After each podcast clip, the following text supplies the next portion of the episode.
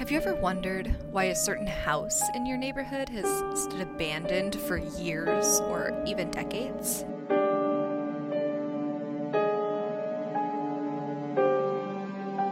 Or maybe you've heard about a terrible murder in your town, but you've never known exactly where it happened.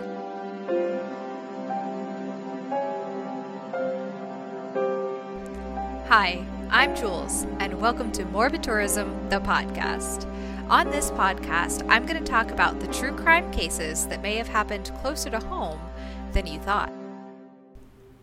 Warning this episode contains descriptions of extreme violence and is not suitable for young listeners. Listener discretion is advised. In case you're listening to the Morbid Tourism podcast for the first time, or if you're not caught up, this is the second episode in a two part series. So if you haven't listened to episode 18, please go and listen to that first before diving into this one. It provides a lot of context and detail that you'll really need to fully understand part two. Quick recap on episode 18. On the night of November 12th, 1974, 23 year old Butch DeFeo murdered his parents, Big Ronnie and Louise DeFeo. It is possible, and my personal belief, that he was assisted by his sister Dawn and possibly by his friend Bobby Kelske. After killing his parents, Butch and Bobby left the house for a short time, at which point Dawn killed the other three siblings Allison, John Matthew, and Mark. Upon re entering the home and finding his siblings dead, Butch then killed Dawn in a fit of rage, staged the scene to look like a possible break in, and went to work. Butch was arrested, charged with all six murders, and although he attempted to plead insanity, saying that he heard voices and saw figures in the house, he was ultimately found guilty on six counts of second degree murder and spent the rest of his life in prison. Now, it is entirely possible that Butch DeFeo committed these crimes solely on his own, but he's changed his story many times over the years. And looking at the evidence and the fact that all of the DeFeos were found in their beds, it seems highly likely that there was someone helping him, someone that was familiar with the children and could control them and keep them in their beds while all of this chaos was going on. But we don't know for certain. But that's not where the story ends for the house at 112 Ocean Avenue. Now, I don't usually cover cases of things like paranormal activity or hauntings and that kind of stuff, but since it is almost Halloween, I thought I'd make an exception, especially because what happened next does directly relate to the case of the DeFeo family murders. About a year after the murders and less than a month after Butch DeFeo was convicted on the murders, on December 18, 1975, a new family bought the home at 112 Ocean Avenue for $80,000 and moved in. George and Kathy Lutz had each been married once before, and Kathy had three children from her previous marriage boys Danny and Chris, and their youngest child, Missy. The Lutzes were well aware of the mass murder that had taken place in the home the previous year, but although they were fairly religious, they weren't really superstitious, and they didn't think that there was anything wrong with the home besides some general cleaning up that it needed after sitting empty for a year. But almost immediately upon moving in, the Lutzes started to experience very odd happenings around the house. It was the dead of winter, and George Lutz just could not seem to warm himself up, even though he obsessively fed the fire in the downstairs fireplace, and the thermostat even said that it was up to 80 degrees in the house. He also consistently woke up at around 3 a.m. every single night, and he felt drawn to the boathouse, though he couldn't really explain what he was out there looking for he started to become mean, losing his temper often and snapping at the children for small things. And he wasn't the only one experiencing changes. Kathy Lutz started to feel a presence with her in the kitchen. Although at first she felt that it was a gentle, just kind of touching her hand or her shoulder, it quickly became overpowering, and Kathy felt as though she was being held tightly while the smell of an unfamiliar perfume became thick in the air around her. She too began to lose her temper at the children quickly, even though she had always been patient and kind with them in the past. Things were odd about the house itself, too. Since Kathy was a Catholic and fairly religious, she invited over a priest that she was kind of friendly with. His name was Father Ralph J. Picaro, and she invited him to come bless the house. But once he entered the house, he allegedly heard a loud, booming voice telling him to get out, and he was extremely sick with the flu in the days following his visit. In the upstairs room where Kathy had planned on having her sewing room, hundreds upon hundreds of flies appeared out of nowhere one day and buzzed against the windows.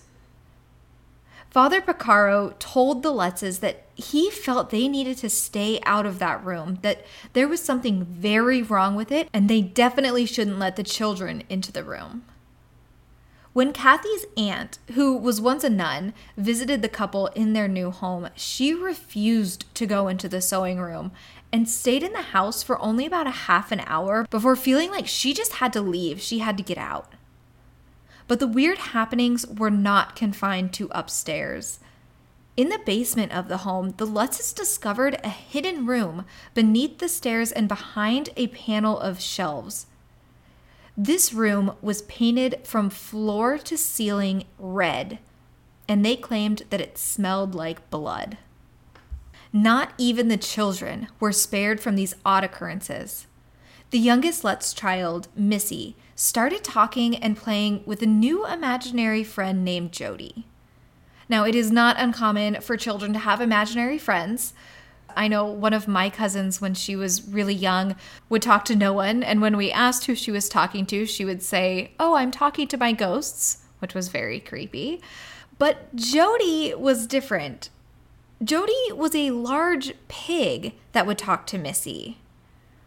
The boys, Danny and Chris, found it really hard to make new friends in the neighborhood since none of the other kids wanted to come over and play at the infamous DeFeo house.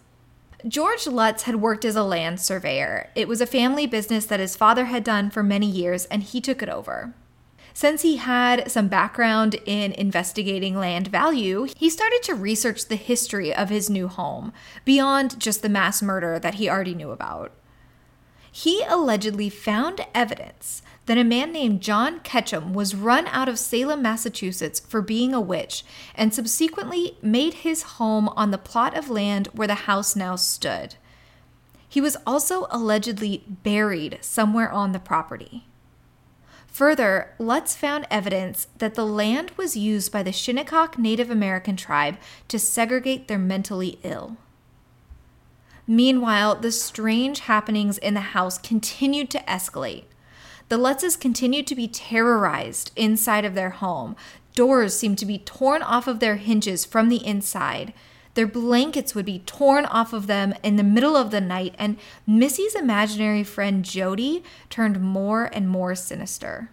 The Lutzes had spent most of their money on the house and they desperately wanted to make it work. So they again tried to have the house blessed, but it did not help.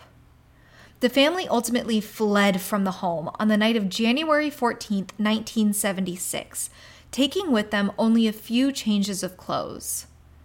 They lasted less than a month in the house before they fled in terror. The next day, Movers came to the home and collected the rest of the Lutz's belongings so they never had to enter it again. After the Lutzes moved out, the home was visited by Ed and Lorraine Warren. You might recognize those names from the highly successful Conjuring movies, and you may have even seen a dramatic recreation of them visiting the Amityville house in one of the Conjuring movies. But if you haven't, if you don't know who they are, Ed and Lorraine Warren were self proclaimed demonologists, and they were often called to locations that had some sort of demonic presence they would attempt to exorcise the location or the person that was being possessed, and they used a variety of techniques to accomplish this. While they were investigating the Ocean Avenue home, they used infrared photography to try to capture what was invisible to the human eye. One image that they captured appears to show a young boy peeking over an upstairs banister with glowing white eyes. The Warrens confirmed that due to the home's history, it was being haunted by malevolent spirits. The Lutzes were introduced to Jay Anson shortly after they moved out of the home. Jay Anson was a writer who had previously written several documentary shorts that mainly centered around the film industry and movie making, sort of like the making of whatever movie. The Lutzes recorded over 40 hours of audio detailing what had happened to them inside the house on Ocean Avenue, which Anson then took and made into a book titled The Amityville Horror A True Story which centered around the Lutz's experience in the home and was released in 1977. The book was a hit, and to date, it's sold around 10 million copies. It was quickly made into a movie by the same name that was released in 1979, starring James Brolin and Margot Kidder. Since that first movie was released, another 15 movies have come out under the Amityville name, Though, as I mentioned in episode one, a good amount of those weren't released in theaters and were direct to video or DVD or streaming. At the time that the book was getting ready for release, the Lutzes had hired a new lawyer, a man named Bill Weber. Hopefully, if you listen to part one of this episode, that name sounds familiar to you, since Mr. Weber was the same lawyer who also represented Butch DeFeo in the DeFeo family murders case. You might think, oh, maybe that's a coincidence that there just aren't very many lawyers in Amityville, or since Mr. Weber already knew the history of the house, it was easy for him to take on the needs of the Lutzes as well. And if you ask the Lutzes, that's pretty much what they would tell you. But more likely, it was no coincidence and all part of a larger plan to make as much money as possible. In the book, The Night the DeFeos Died, Ric Osuna claims that before Butch's trial even began, Bill Weber had been approached by multiple people wanting to write a book about the whole affair. Thinking about the profit that could be made from such a high profile event, Mr. Weber formed a company for the book. He promised Butch that when Butch got out of jail, he would get some of the profits from the book as well, and Remember, this was happening all before the trial, so Butch still had high hopes of getting a light sentence. Weber met George and Kathy Lutz through mutual friends, and over a few bottles of wine, they came up with a plan where the Lutzes would move into the home and claim that they started to experience paranormal or demonic activity in the house. And before you think that I'm just making this up as an easy way to write off the Amityville horror book or the possessions or whatever, Bill Weber himself has corroborated this story and said that they all came up with the haunting story over wine before the Lutzes even moved in. In the deal, Bill Weber would get a corroborating story for Butch DeFeo's insanity plea. The Lutzes, who had been in a tough spot financially for a while, would get 50% of the proceeds from the book. Unfortunately, Mr. Weber had counted on an adjournment to be granted before the DeFeo murder case actually began, which would have given the Lutzes time to purchase and move into the home before the trial started. That adjournment was denied, meaning that the case would have to go on before the Lutzes had time to purchase the house without raising any suspicions. In February of 1976, after the Lutzes had moved out of the home and Butch DeFeo had already been sentenced, the Lutzes held a press conference with Mr. Weber, at which Mr. Weber stated that the evidence brought forth by the Lutzes could be enough to win his client a new trial on the grounds that something natural was occurring in the home that could have driven Butch DeFeo to commit the murders against his will. This, of course, was exactly how it was orchestrated to look by Mr. Weber himself. In following appeals to get Butch DeFeo a retrial, Mr. Weber's efforts had failed, and the subsequent judges looked at the whole Amityville horror house as a hoax. The Lutzes made out better, though over the years they claimed that they never profited off of the story and even sold the house at a loss According to a Newsday article in September of 1979, the Lutzes had already made around $200,000 from the book and movies, and they were able to purchase a much larger home. Over the years, the Amityville horror hoax has been debunked time and time again. The priest who was said to have blessed the house only to hear a loud voice telling him to get out claimed that he only ever talked to the Lutzes over the phone and never even went to their house. It should also be noted that his name was changed in the book from Father Porcaro to Father Mancuso. Decades after the book was published, Mr. Weber himself came out and said on record that him and the Lutzes had made the whole thing up. Even the Lutz children have claimed that the majority of what was written in the book was a lie, although when one of the children had grown into an adult, he did attempt to make a documentary of his own about the home and the strange happenings there. It's my personal belief that he was a very impressionable young child at the time that all of this was going on, and over the years, he probably did believe that some of it actually happened. But in the end, he was just doing as his parents had done, which was attempting to profit off of the stories surrounding the infamous house. The claims that the house once stood on ground that was used by Native Americans to house their mentally ill has also been debunked. Although the Shinnecock tribe did live in the area before it was claimed by European settlers, the tribe never had a practice of separating the ill or mentally impaired members of the tribe, and tribal leaders and historians have stated that none of the claims made in the Amityville Horrors book are true. By 1977, the house at 112 Ocean Avenue was back on the market and sold to a couple, Jim and Barbara Cromarty, for $55,000, which, like I said, it was a loss to the Lutzes, but one that was already factored into the ultimate plan. The Cromartys lived there for about a decade and they never experienced a single demonic or paranormal event happening inside the home. In fact, since the Lutzes, none of the occupants of 112 Ocean Avenue have experienced anything paranormal at all.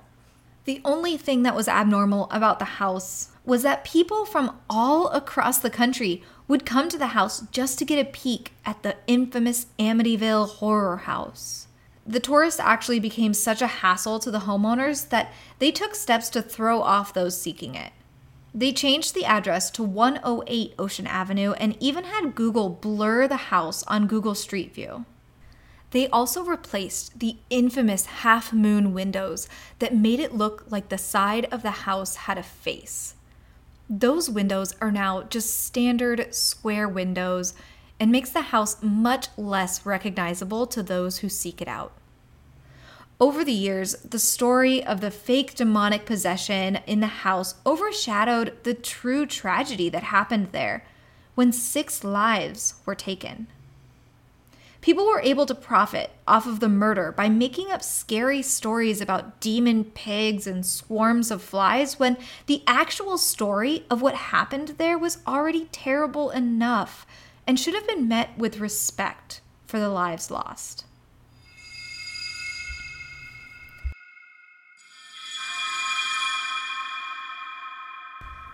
Thank you for listening to this Morbid Tourism episode about the Amityville Horror House. If you like learning about morbid locations, subscribe to Morbid Tourism on Apple Podcasts, Spotify, or Stitcher, and leave us a rating or review. Please let us know what you think. New episodes will be released weekly. Between episodes, you can visit morbidtourism.com to learn about more morbid locations. We have over 100 locations on the site for you to learn about. You can follow us on Instagram at Morbid Tourism. This podcast is researched, hosted, produced, and edited by me, Jules Kruger, with additional research by Amanda Poikert.